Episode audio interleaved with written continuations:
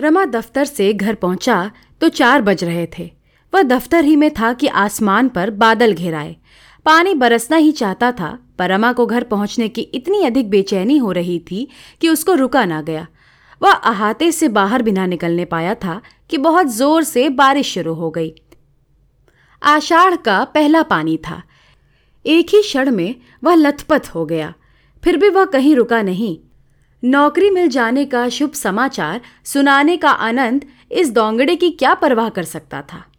वेतन तो केवल तीस ही रुपए थे, पर जगह आमदनी की थी। उसने मनी मन हिसाब लगा लिया था कि कितनी मासिक बचत हो जाने से वह जालपा के लिए चंद्रहार बनवा सकेगा। अगर पचास साठ रुपए महीने भी बच जाएँ तो पाँच साल में जालपा गहनों से लज जाएगी। कौन सा आभूषण कितने का होगा इसका भी उसने अनुमान कर लिया था। घर पहुंचकर उसने कपड़े भी ना उतारे। लथपथ जालपा के कमरे में पहुँच गया। जालपा उसे देखते ही बोली, ये भीख कहाँ गए और रात कहाँ गायब थे? रमानाथ, इसी नौकरी की फ़िक्र में पड़ा हुआ हूँ। इस वक्त दफ्तर से चला आता हूँ। म्यूनिसिपैलिटी के दफ्तर में मुझे एक जगह मिल गई। जालपा ने उछल कर पूछा, सच? कितने की जगह है? रमा को ठीक ठाक बतलाने में संकोच हुआ। तीस की नौकरी बताना अपमान की बात थी। स्त्री की नज़रों में तुच्छ बनना कौन चाहता है? बोला, अभी तो चालीस मिलेंगे, पर जल्द तरक्की होगी, जगह आमदनी की है। जालपा ने उसके लिए किसी बड़े पद की कल्पना कर रखी थी। बोली, चालीस में क्या होगा? भला साठ, सत्तर तो होते? रमानाथ, मिल तो सकती थी सौ रुपए की भी, पर यहाँ रौब है और आराम है। पचास साठ रुपए ऊपर से मिल जाएँगे। जालपा तो तुम घूस लोगे? गरीबों का गला काटोगे? रमा ने हंसकर कहा, नहीं प्रिय, वह जगह ऐसी नहीं कि गरीबों का गला काटना पड़े। बड़े बड़े महाजनों से रकमें मिलेंगी और वह खुशी से गले लगाएँगे। मैं जिसे चाहूँ दिन भर दफ्तर में खड़ा रखूँ। समझ लो कि महाजनों का एक एक मिनट एक एक अशरफी के बराबर है। जल्द से जल्द अपना काम कराने के लिए वे खुशामद भी करेंगे और पैसे भी देंगे। जालपा संतुष्ट हो गई। बोली हाँ तब ठीक है। गरीबों का काम यो ही कर देना। रमानाथ, वह तो करूँगा ही, जालपा। अभी अम्मा जी से तो नहीं कहा। जाकर कह आओ, मुझे तो सबसे बड़ी खुशी यही है कि अब मालूम होगा कि यहाँ मेरा भी कोई अधिकार है। रमानाथ हाँ जाता हूँ, मगर उनसे तो मैं बीस ही बतलाऊँगा। जालपा ने उल्लसित होकर कहा हाँ जी, बल्कि पंद्रह ही कहना। ऊपर की आमदनी की तो चर्चा ही करना व्यर्थ है। भीतर का हिसाब वे ले सकते हैं।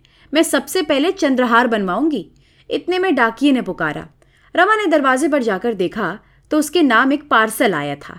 महाशय दीनदयाल ने भेजा था। लेकर खुश खुश घर में आए और जालपा के हाथों में रखकर बोले, तुम्हारे घर से आया है। देखो इसमें क्या है? रमा ने चटपट कैंची निकाली और पार्सल खोला। उसमें देवदार की एक डिबिया निकली। उसमें एक चंद्रहार रखा हुआ था। रमा ने उसे निकाल कर देखा और हंसकर बोला, ईश्वर ने तुम्हारी सुन ली। चीज़ तो बहुत अच्छी मालूम होती है, जालपा ने कुंठित स्वर में कहा। अम्मा जी को यह क्या सूझी? यह तो उन्हीं का हार है। मैं तो इसे ना लूँगी। अभी डाक का वक्त हो तो लौटा दो। रमा ने विस्मित होकर कहा, लौटाने की क्या ज़रूरत है? वह नाराज़ ना होंगी? जालपा ने नाक सिकोड़ कर कहा, मेरी बला से रानी रूठेंगी, अपना सुहाग लेंगी। मैं उनकी दया के बिना भी जीती रह सकती हूँ। आज इतने दिनों के बाद उन्हें मुझ पर दया आई है। उस वक्त दया ना आई थी जब मैं उनके घर से विदा हुई थी। उनके गहने उन्हें मुबारक हो। मैं किसी का एहसान नहीं लेना चाहती। अभी उनके ओढ़ने पहनने के दिन है। फिर अब मैं क्यों बाधक बनूं? तुम कुशल से रहोगे तो मुझे बहुत गहने मिल जाएँगे। मैं अम्मा जी को साफ़ साफ़ यह दिखाना चाहती हूँ कि जालपा तुम्हारे गहनों की भूखी नहीं है। रमा ने संतोष देते हुए कहा मेरी समझ में तो तुम्हें हार रख लेना चाहिए। सोचो, उन्हें कितना दुख होगा। विदाई के समय यदि ना दिया तो अच्छा ही किया, नहीं तो और गहनों के साथ यह भी चला जाता। जालपा ने रमा की बात अस्वीकार करते हुए कहा, मैं इसे लूँगी नहीं, यह निश्चय है। रमानाथ, आखिर क्यों? जालपा, मेरी इच्छा। रमानाथ ने मनुहार सी करते हुए कहा, प्रिय, इस इच्छा का कोई कारण भी तो होगा? जालपा रूंधे हुए स्वर में बोली कारण यही है कि अम्मा जी इसे खुशी से नहीं दे रही हैं। बहुत संभव है कि इसे भेजते समय वह रोई भी हो। इसमें तो कोई संदेह ही नहीं है कि इसे वापस पाकर उन्हें सच्चा आनंद होगा। देने वाले का हृदय देखना चाहिए। प्रेम से यदि वह मुझे छल्ला भी दे दें तो मैं दोनों हाथों से ले लूँ। जब दिल पर जब्र करके दुनिया की लाद से या किसी के धिक्कारने से दिया तो क्या दिया? दान भिखारिनियों को दिया जाता है। मैं किसी का दान ना लूँगी, चाहे वह माता ही क्यों ना हो। माता के प्रति जालपा का यह द्वेष देखकर रमा कुछ न कह सका। द्वेष तर्क और प्रमाण नहीं सुनता। रमा ने हार जालपा के हाथों से ले लिया और चारपाई से उठता हुआ बोला, जरा अम्मा और बाबूजी को यह हार दिखा दूँ। कम से कम उनसे पूछ तो लेना ही चाहिए। जालपा ने हार उसके हाथ से छीन लिया और बोली वे लोग मेरे कौन होते हैं जो मैं उनसे पूछूँ? केवल एक घर में रहने का नाता है। जब वह मुझे कुछ नहीं समझते तो मैं भी उन्हें कुछ नहीं समझती। यह कहते हुए उसने हार को उसी डिब्बे में रख दिया और उस पर कपड़ा लपेट कर सीने लगी। रमा ने एक बार डरते डरते फिर कहा, ऐसी जल्दी क्या है?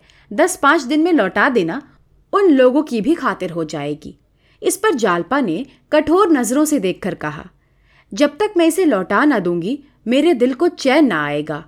मेरे हृदय में कांटा सा खटकता रहेगा। पार्सल तैयार हुआ जाता है, अभी हाल ही लौटा दो। एक क्षण में पार्सल तैयार हो गया और रमा उसे लिए हुए चिंतित भाव से नीचे चला।